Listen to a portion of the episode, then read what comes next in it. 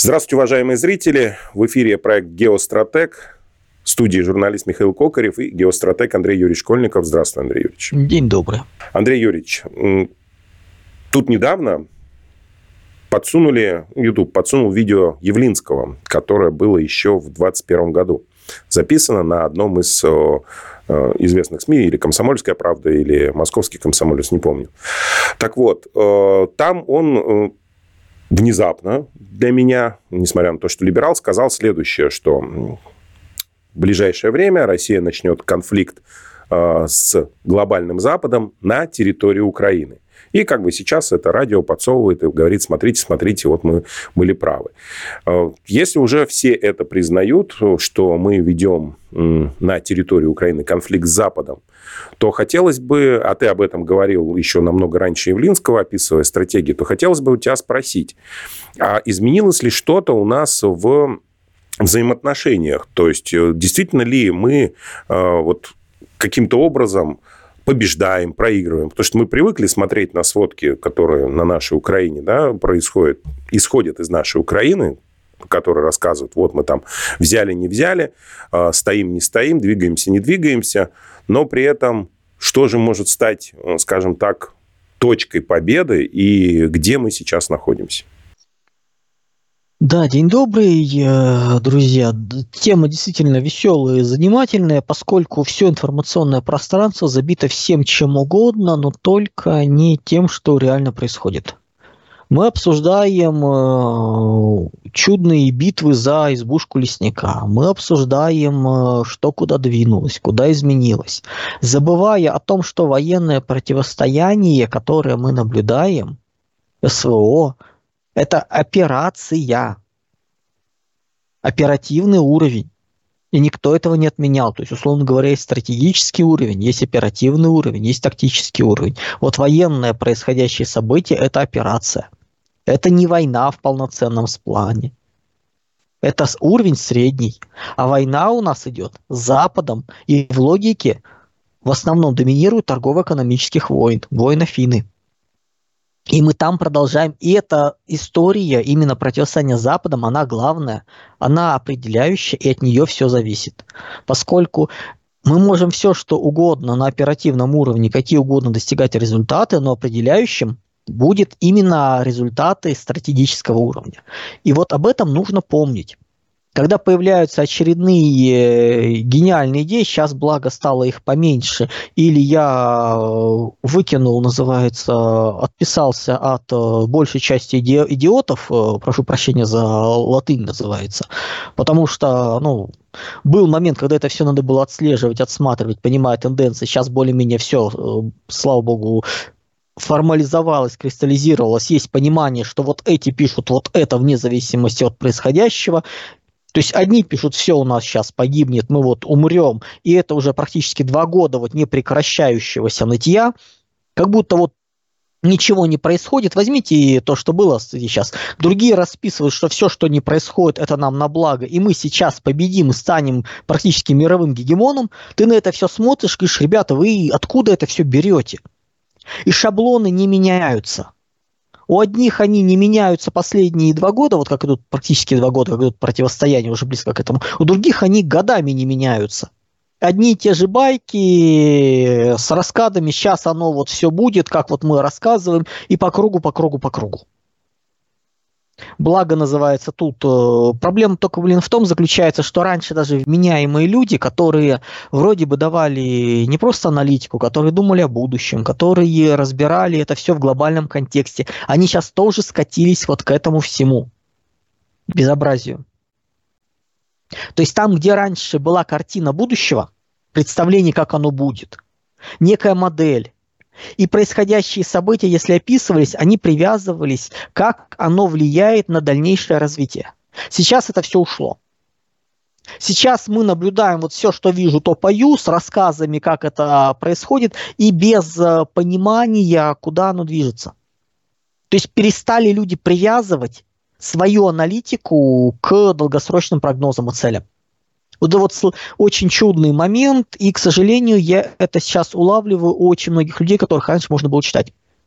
То есть они полностью погрузились в текущую повестку, рассыпалась их картина будущего. Одни ждали, что распад глобального мира, миропорядка будет происходить очень быстро, четко, вот ровно по сценарию Великой депрессии, не понимая, что процессы, проблемы не чисто экономические, что в основе лежит более сложно, что у нас несколько кризисов, которые в итоге складываются в катастрофу. И раскат и идет э, прохождение по другому траектории. Итог будет распад. Но итог будет более серьезный, более глобальный, не, экономич... не чисто экономический, а культурный, военный, геополитический, психоисторический, технологический. То есть распад будет более массовый. Не экономика в основе, а множество причин. И поэтому все будет хуже даже, чем они представляли. Но траектория другая. И они не могут, вот и в этой ситуации у них варианты, или надо пересобирать антологию, сложно, непонятно, признавать, что мы смотрим слишком узко на мир, поэтому давайте посмотрим шире, и тогда и начинать понимать, что ситуация другая. То есть цель будет тут, как и хотели. Вот отсюда вот мы сюда упадем. Но на самом деле упадем еще хуже ниже, поскольку будет более структура, и падать будем не вот так, а вот, вот как-то вот, вот, вот так вот называется, вот, вот, вот с перекатами, с переходами, то есть процесс будет более интересный. А они не поняли как. Ну, то есть, то или признать ошибки и переработать антологию, или, грубо говоря, уйти из информационного пространства, или перейти в текущую повестку. Есть, правда, вариант еще делать вид, что вы не понимаете, именно об этом я и говорил, э, как бы, и делать вид, что ничего не происходит. Такие тоже есть, то есть как бы, ну это отдельные называется граждане, это как бы отдельная история. Вот беда в том, что за последний год э, несколько очень неплохих э, людей, которые занимались аналитикой, которые пытались понять будущее, скатились к текущей повестке. Ну, вплоть до того, что они начинают сравнивать, там, не знаю, там, текущие какие-то экономические показатели Запада, России, вот не в долгой перспективе, не в долгом тренде, а здесь сейчас. То есть там, где раньше они же писали, что, условно говоря, вот это вот идет тенденция лет 5-7, а то и 10-15, и вот сейчас она будет продолжаться, сейчас они берут вот здесь сейчас отрезанный маленький кусочек и обсуждают, что здесь произошло. То есть исчезли опережающие индексы, показатели, долгосрочные индексы, все здесь и сейчас. Вот это стало проблемой.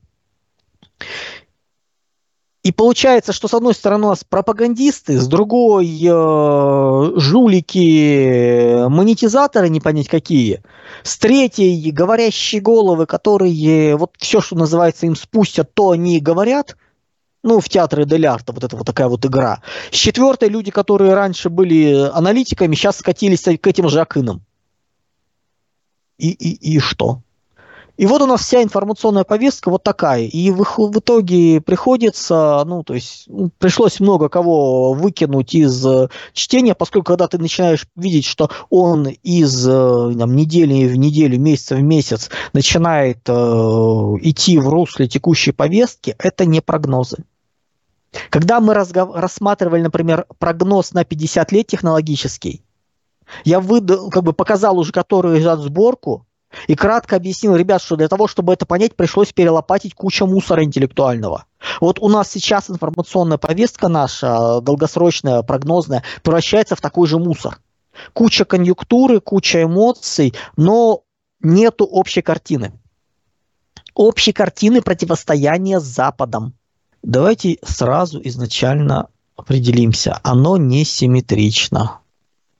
Вот эти вои на болотах, они нас ударили, мы должны точно так же ударить в ответ. Это манипуляция и логическая ошибка. Мы изначально, у нас война за независимость. У нас нет цели победить Запад и стать глобальным гегемоном. Это не этой войны. Соединенные Штаты сначала получили независимость от Британии, потом вышли с ней по итогам Первой мировой войны к равенству пришли, когда в ну, соотношении морских сил США и Британия были приравнены, чего до этого не было. А потом, соответственно, по итогам Второй мировой войны ее победили и отодвинули, по сути в, не в смысле на война, ну, как бы на поле боя победили, а в смысле именно цивилизационном, культурном, э, страновом контексте. Вот мы идем шаг за шагом. У нас нет возможности сейчас победить и занять место Соединенных Штатов, занять место транснациональных корпораций. У нас другие принципы и задачи, другие подходы. Шаг за шагом. И когда начинаются разговоры, что вот ваш, почему мы не сделали, почему мы не сделаем свою систему, друзья, у нас другой подход. Нам надо сначала просто добиться независимости. Когда мы говорим, почему мы до сих пор не сделали параллельный МОК, а кому он нахрен нужен? Мы начинаем с проведения игр доброй воли, которые сейчас будут э, выкинуты из всех международных существующих систем, будут идти, игнорируя их, куда мы долго договаривались о том, что большие страны не Запада туда приедут, но чтобы это не было э, пародией, это непростой процесс, поскольку их будут, на них будут э, оказывать давление. Тому же Китаю, Индии, там кто далее по списку, будем смотреть на законопроект, на них будут оказывать давление, чтобы они не приезжали, вот чтобы не было между собойчика, чтобы те страны сказали и МОК, и ВАДА и прочим, э, не знаю, ну, можем ли мы называть э, организации экстремистскими, если это не признано еще законом России? Наверное, нет. Ну, в общем, скажем так, э, организации, в действиях которых есть очень странные проявления, э, мягко скажем так, русофобии, которые неплохо бы понять, да. Сделать аналог Олимпийских игр полноценный нет. Игры доброй воли, которые в перспективе станут аналогом, который в перспективе не просто аналогом, а они уничтожат само олимпийское движение в его вырожденном текущем состоянии, да, где это будет другая система, другие подходы, где это все будет начинаться как некая э, ситуационная деятельность, которая потом станет институционализирована и доведена до каких-то правильных моментов, да, это тоже нужно будет делать. Но сразу моментально нельзя. Ну, чтобы не быть посмешищем из серии мы объявили новые Олимпийские игры, туда никто не приехал. То есть, как бы, вот это надо понимать. У нас же хотят как? Здесь и сейчас моментально вернуть э, положение Советского Союза, которое оно было, а то и больше.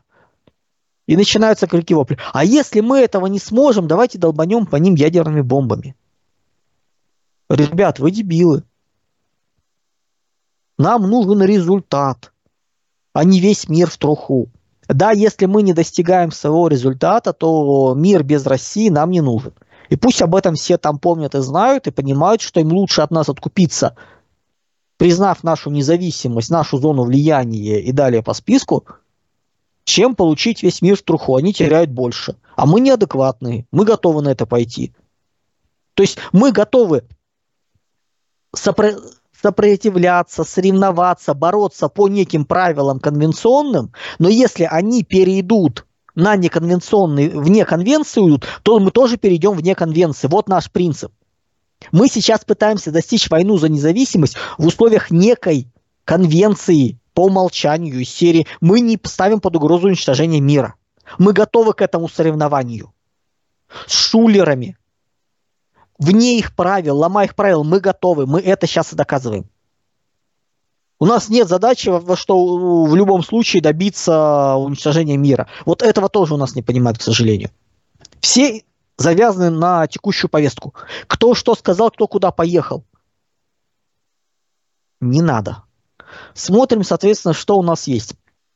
Отправной точкой у нас является 21 год, э, его окончание, когда был провал э, съезда, слета G20 в Риме, а потом, собственно говоря, экологический шабаш в Глазго.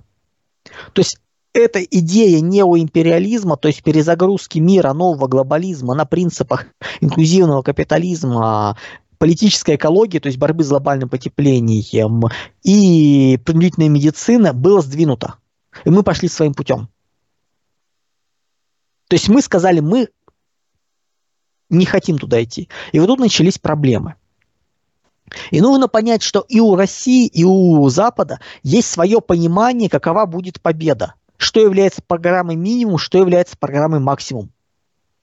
И давайте просто пройдемся и сравним. Что они хотят, что мы хотим, и посмотрим, кто ближе к своим целям. Не к абсолютному зачету, если мы возьмем абсолютный зачет э, погибших в любой войне за независимость, ну, ладно, Вьетнам э, от французов или еще как-то, мы увидим, что соотношение потерь метрополии и добившейся независимости страны новой, он может на порядок отличаться. Но результат того стоит. Я не говорю к тому, что мы должны терпеть потери меньше, чем наоборот. Мы должны делать так, чтобы им было хреново. Несимметричны. Здесь не отношение одна жизнь к нескольким.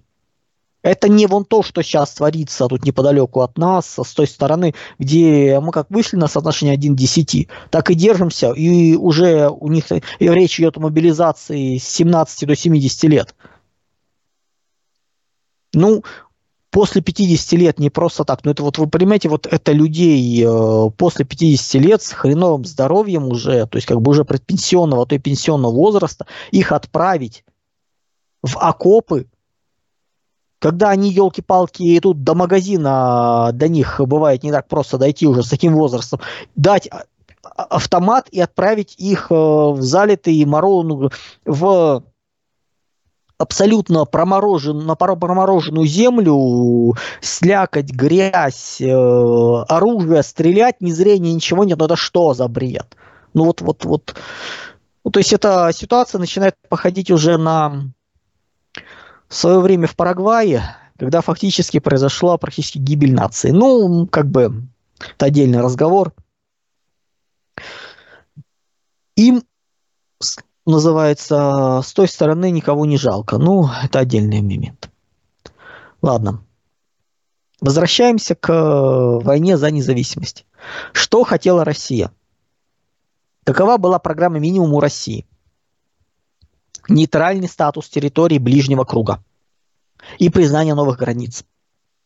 То есть мы изначально готовы были к тому, что Крым признаете наш, ЛДНР независимо, Расминские соглашения не хотите исполнять, и влияние Запада в странах ближнего круга, то есть ближайшие территории вокруг России, бывший Советский Союз и так далее, нулевой становится.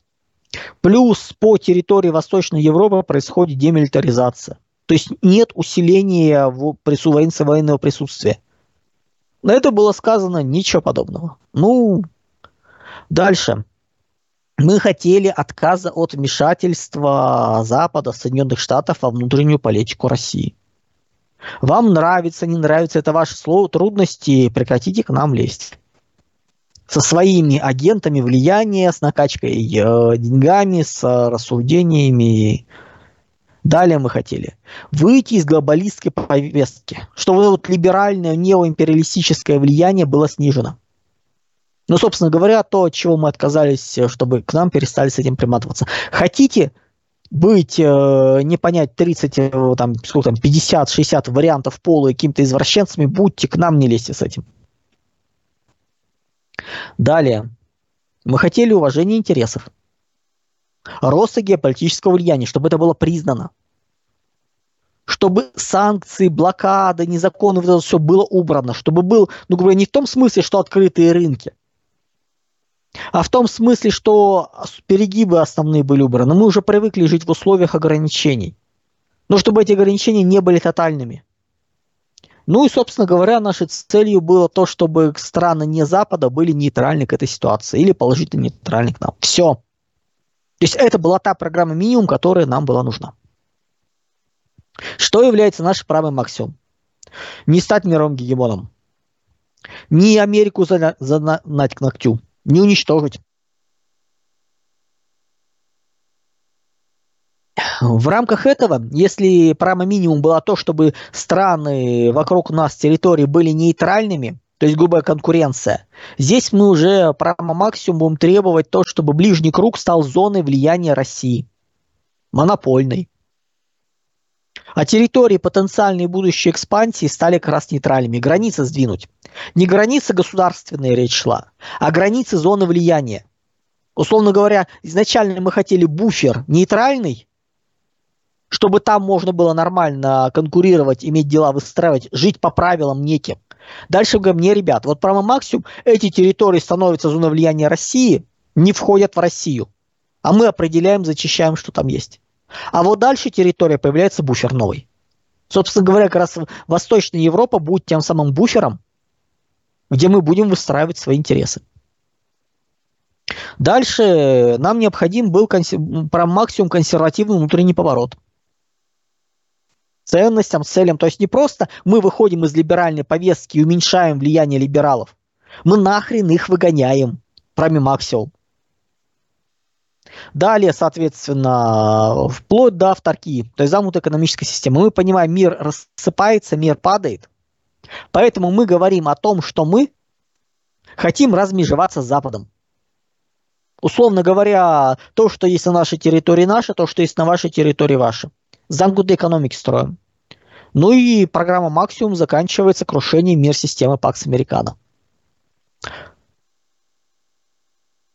Ну, друзья, не захватом мира, не становлением владычицы морской, а просто чтобы глобальный мир распался. Стал многополярный, стал мир панрегионов. Вот что мы хотели.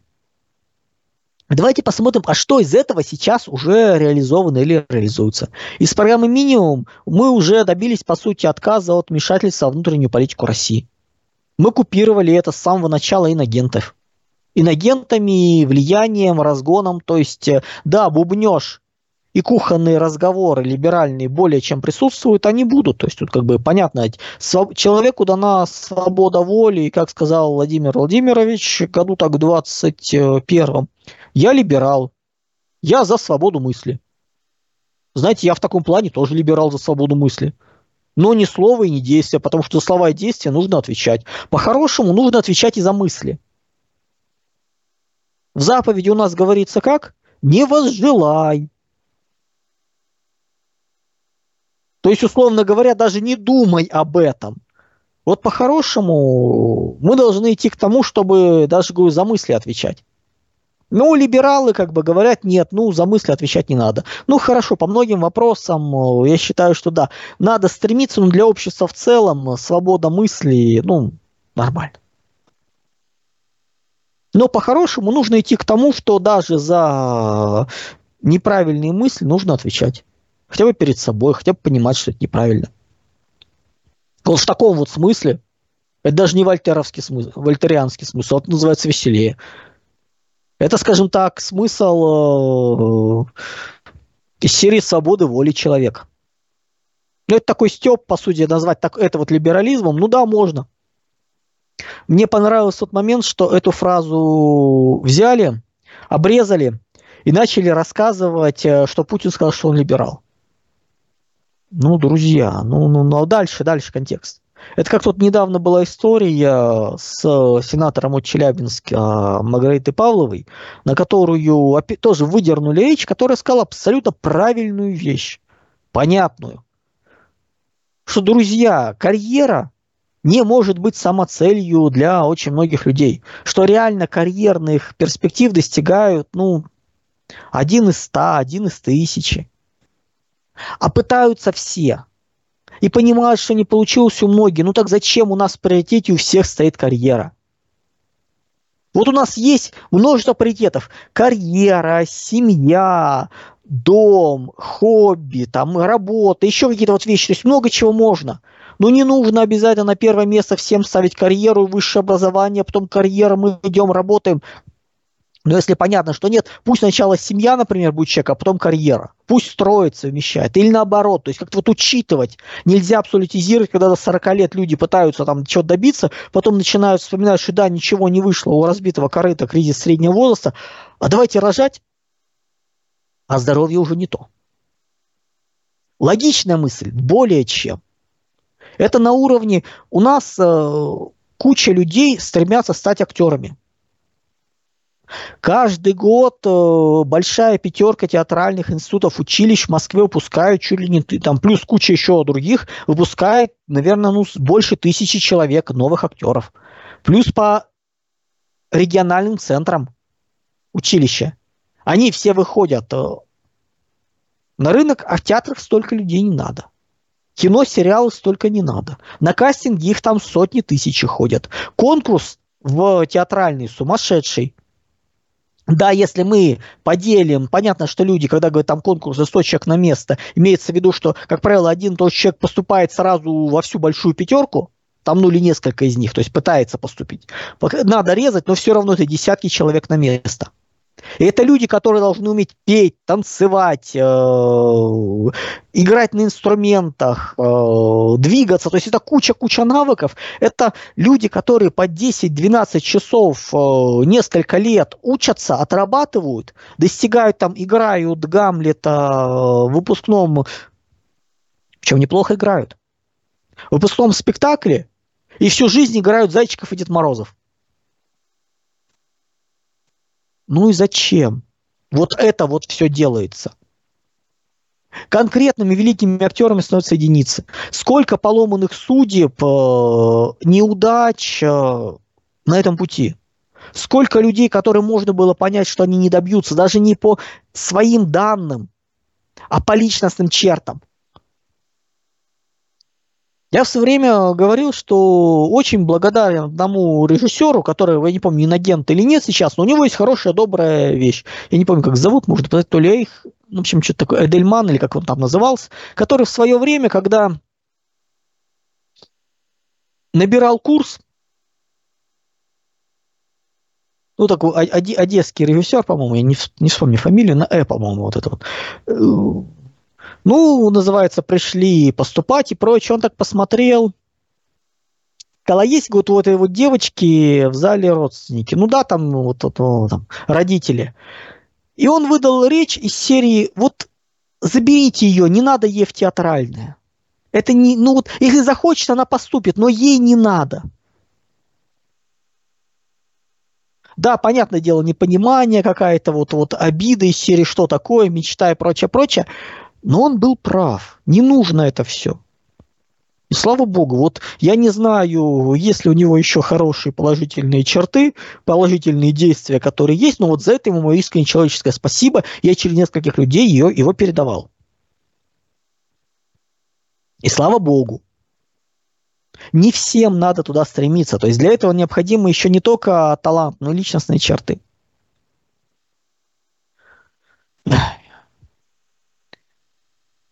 И России, когда мы начинаем говорить о том, что мы хотим э, там, война за независимость, э, достижение, ну, не все можно получить. Поэтому, друзья, у нас была программа минимум, у нас была программа максимум. Программа максимум, вот максимум, что мы можем сейчас, это способствовать разрушению мир-системы. И чего, соответственно, у нас уже вот из этой программы максимум, минимум есть мы добились уже, по сути, отказа от внутренней повестки. Мы вышли из глобалистской повестки все. То есть, грубо говоря, появляется какая-то тема, нужно понимать, что не происходит одномоментно. Ментальное перепрограммирование, очищение психоисторическое – это история на 7 примерно лет. Как в свое время Иран за 7 лет противостояния перепрограммировался, по сути, став новой страной, которую мы сейчас знаем, вот шиитский набор э, орденских структур, он таким даже близко не был.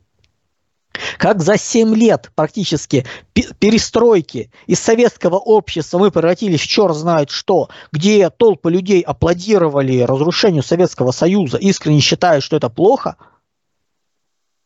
вот такие вещи идут не происходят. То же самое советское образование, систему здравоохранения, ее ломали годами.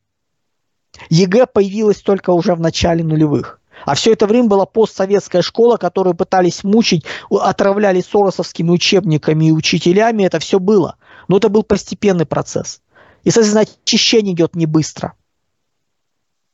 Мы меняем ювенальные сейчас принципы, идет борьба, это долгая борьба. Есть куча людей, которые сопротивляются. Есть э, замечательные, чудесные депутаты, которые еще не понимают, что происходит. Есть хорошие, правильные э, люди, вроде той же Маргариты Павловой, сенатора Челябинской области. А есть люди, которые там депутаты, которые тормозят закон 7, 10 сенаторов. Он сначала 7 сенаторов, сейчас 10 сенаторов. О том, чтобы, грубо говоря, установить правильные принципы, о том, что приоритет есть у родной семьи. Долго эта эпопея идет. Сейчас история по абортам. Да, мы понимаем, проси больше, получишь ровно то, что нужно, поэтому сейчас волна вот эта вот идет, но общество готово к консервативным этим изменениям. Не моментально, не быстро, мы должны привыкнуть. Люди должны перестроиться, поскольку есть люди, которые готовы морально к многим вещам. которые изначально говорили уже много лет, вот как вот мы говорим, ребята, мир будет таким, таким и таким, и мы представляем себе туда. А есть люди, которые основная масса, для них каждое такое изменение, оно непривычно, болезненно, они к этому уже привыкли. А тут меняется. Вот оно вот так вот будет. Поэтому изменения идут, консервативные изменения, идут, либеральная повестка, выходим с той скоростью, с которой можем. Быстрее это, извините, гидроудар. Вылетит, мало не покажется, шоковая терапия. Дальше у нас идет, происходит увеличение геополитического влияния. Вот что бы ни происходило, страна, которая практически два года противостоит всему Большому Западу, и с ней ничего не могут сделать, ну, друзья, извините, как бы это значимость. Мы в скором времени, в начале 2024 года, пройдем второй порог, э, второй порог Блицкрига в логике торгово-экономических войн, два-два с половиной года. Первый порог Блицкри, ну, Блицкрига с их стороны это был 9 месяцев, грубо говоря, разрушение текущих цепочек поставки – которое было сразу ясно, что мы его пройдем. То есть там в первой неделе у меня еще и статья была, и ролики записывали. И говорю, ребят, я не понимаю, чего мы тут все так боимся. Что за, за дикие вопли, крики, мы все умрем. Ребят, мы пройдем это 9 месяцев без проблем. Мы перестроим цепочки. Уже это было ясно, понятно, что страны не Запада не встали в жесткую блокаду, не поддержали США, а в 2014 году вы поддержали. И Китай бы поддержал, и все бы поддержали. Нет, другая ситуация. Вот сейчас у нас начало 2024 года, это, грубо говоря, вот если у нас не налажены были бы процессы замены оборудования, поставки оборудования, то есть у нас бы сейчас вовсю сыпалось производство. Заводы бы останавливались. Это где-то происходит? Нет. И это тоже было более-менее понятно, потому что нам не давали самого совершенного оборудования, современного – последних поколений ограничения ставили. Соответственно, а, а оборудование на поколение одно-два ниже, более старше, можно достать в мире. Оно распространено. Когда нам начинают рассказывать там про китайские технологии и прочее, друзья, у нас своего много. Китайцы сколько лет до сих пор не могут, вот история про авиастроение – Авиастроение у нас сейчас поднимается. Это очень серьезный технологически сложный процесс производства. И у нас оно сохранилось и развивается вовсю. Китайская экономика, технологии, сейчас они всех поглотят. Ребята, они до сих пор не могут сделать самолет сами. То есть это задача середины 20 века. Китай технологически до сих пор не может делать самолет. Три элемента в самолете, самые важные. Двигатель, крыло, авионика. Вот у нас сейчас замена произошла, двигатель мы переходим полностью свои, у Китая их нету. Крыло свое, плюс извините, авионику мы заменяем шаг за шагом, и та, тот уровень, который у нас есть локализации, не нужно на него смотреть. У нас есть копии и дубликаты всего в военной сфере военная авионика, вот да, там шурупы какие-то, мелкие детали, э, это все берется пока за иностранное. Ну, просто потому, что это дешевое в больших количествах, и оно не ценно. Ради него производство развивать можно только если это критическое. Ключевые блоки, элементы уже переведены. Китай не может. Китай делает то самое, что мы делали с суперджетом покупает все на Западе, собирает свой комплект и получает вроде как свой китайский самолет, но который полностью зависит от поставок. Мы предлагали им сотрудничество. Но логика была следующая. Мы вам это все даем, поставляем, помогаем, производим вместе, но китайский рынок вы открываете для наших самолетов тоже. Мы получаем прибыль. Они сказали, нет, нет, нет, мы хотим только от вас технологии. Мы сказали, ребята, спасибо, не надо. Они куча лет пытались у нас украсть. Не вышло. Даже если у тебя есть работающий агрегат, ты не можешь повторить технологию его создания. Он у тебя будет слабее, хуже. Ты не знаешь, как это все делается. Там грамма, там сложность очень высокая. Вот Китай за все эти годы до сих пор не разобрался с двигателем. Причем речь идет не только о самолетах. Все равно это производство э, или иностранное, или, грубо говоря, по технологиям и много еще чего. Не освоили. У нас это есть, у нас это поднимается.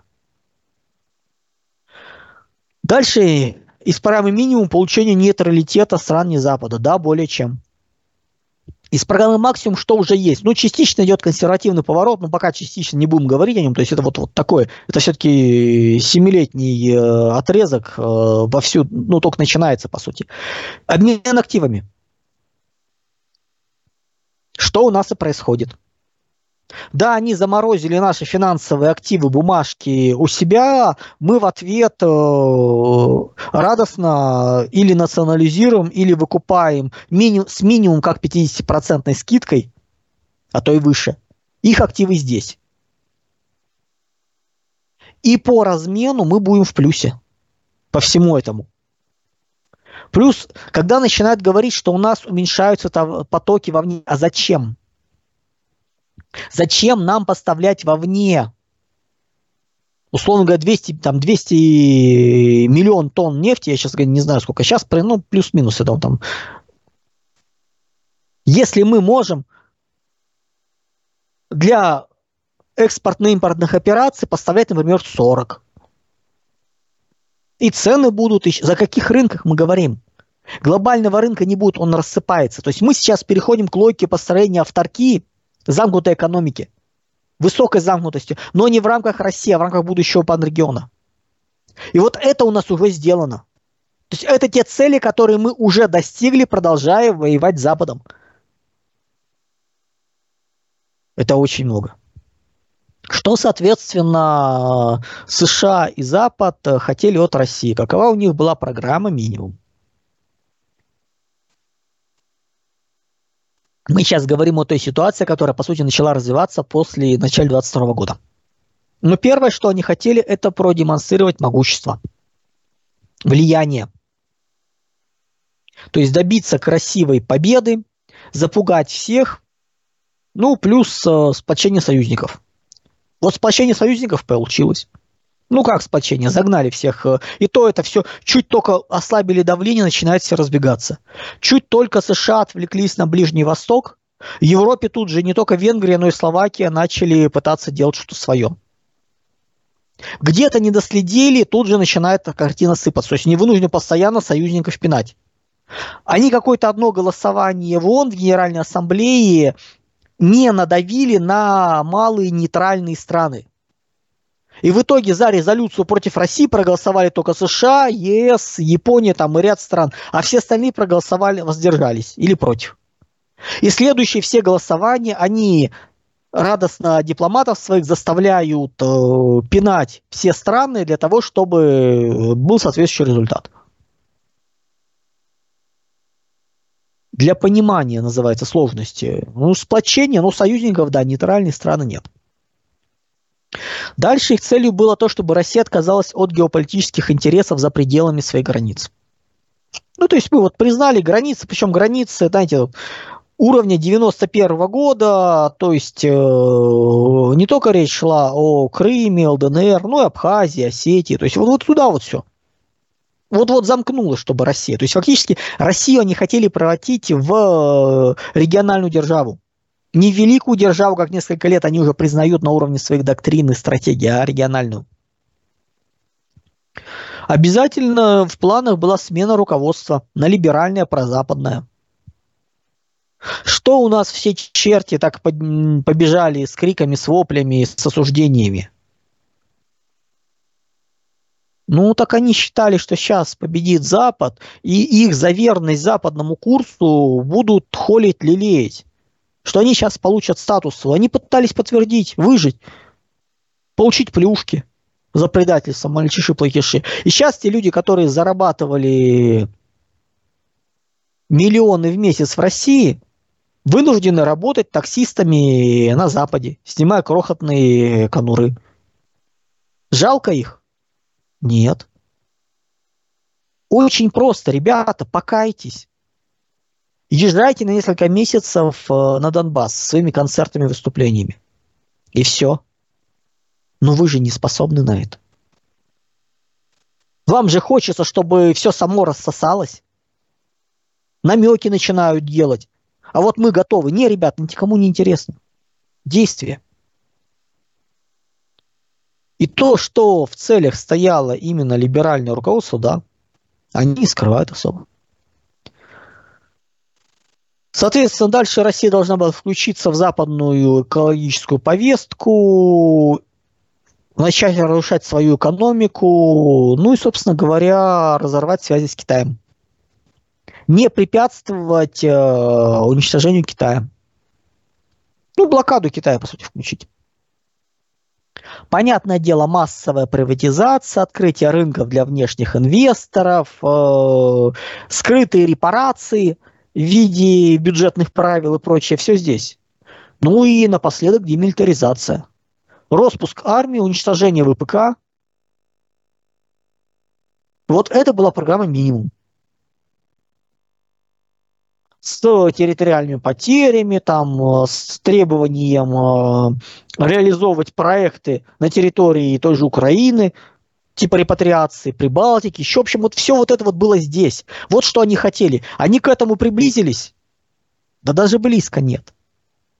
Вот их цели, минимальные программы, они не могут этого достичь. Они этих целей хотели, эти цели хотели получить в нескольких месяцев. И когда мы говорим, они нам сделали плохо, где они нам сделали плохо? Да, они пакостят, но речь не идет о том, что они достигают своих целей. Что у нас с программой «Максимум»? Программа «Максимум», они ее замечательно тоже проявили всякими съездами и болтающими много людьми. В их мечтах это превращение России в конфедерацию – ну, такая абсолютно аморфная, нежизнеспособная, ничем не связанная. Удовлетворение всех территориальных претензий соседей и формирование зон оккупации. Тоже. Ну, им же надо как-то вот, вот потери свои. Ограбление и уничтожение России. Изъятие ядерного оружия под контроль США, национальных корпораций, еще как-то, да. Ну и если в варианте программы минимум мы должны были по их представлению отказаться от Китая, от э, связи с ними, то здесь речь шла о войне с Китаем и уничтожении остатков российской армии об Китай. Открытые репарации, э, полное уничтожение экономики, вот то, что сейчас провели на Украине. Вот это бы нас так и ждало. Экономика должна быть экономной. Налоги не собираются, выплат нет. Нулевой бюджет, все порежем. Что сейчас будет происходить э, в Аргентине?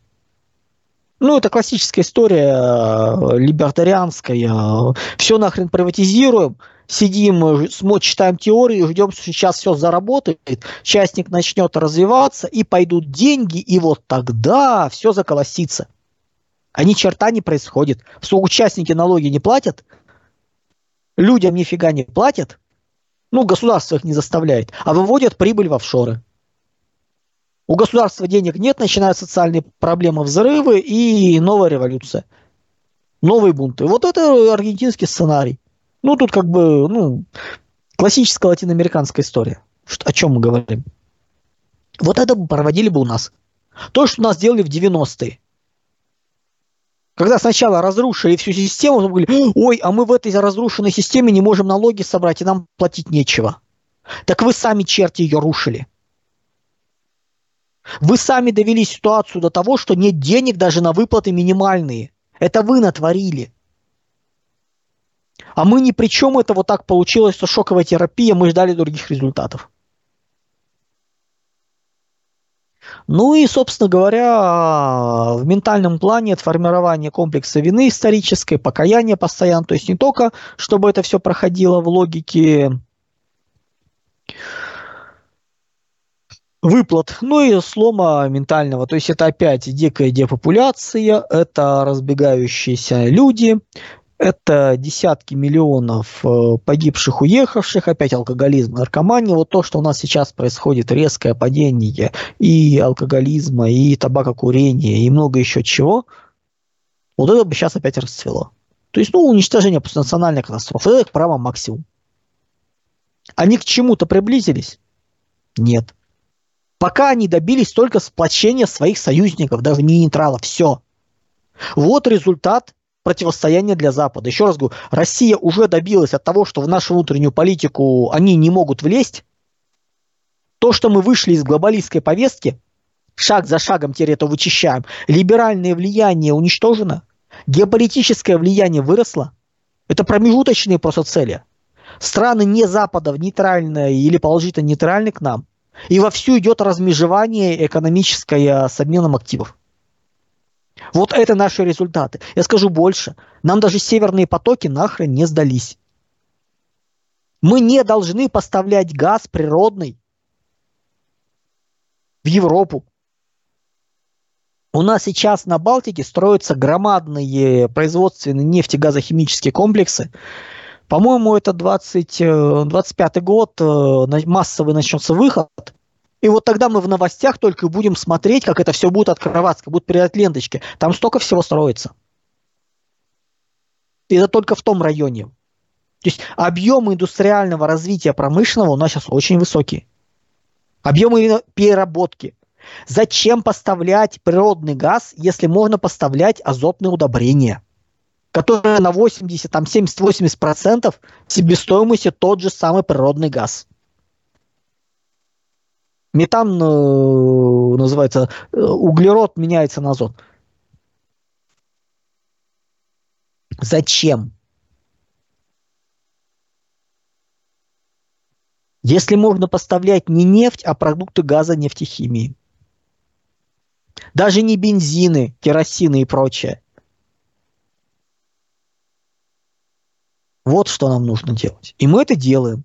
И мы сейчас резко уходим от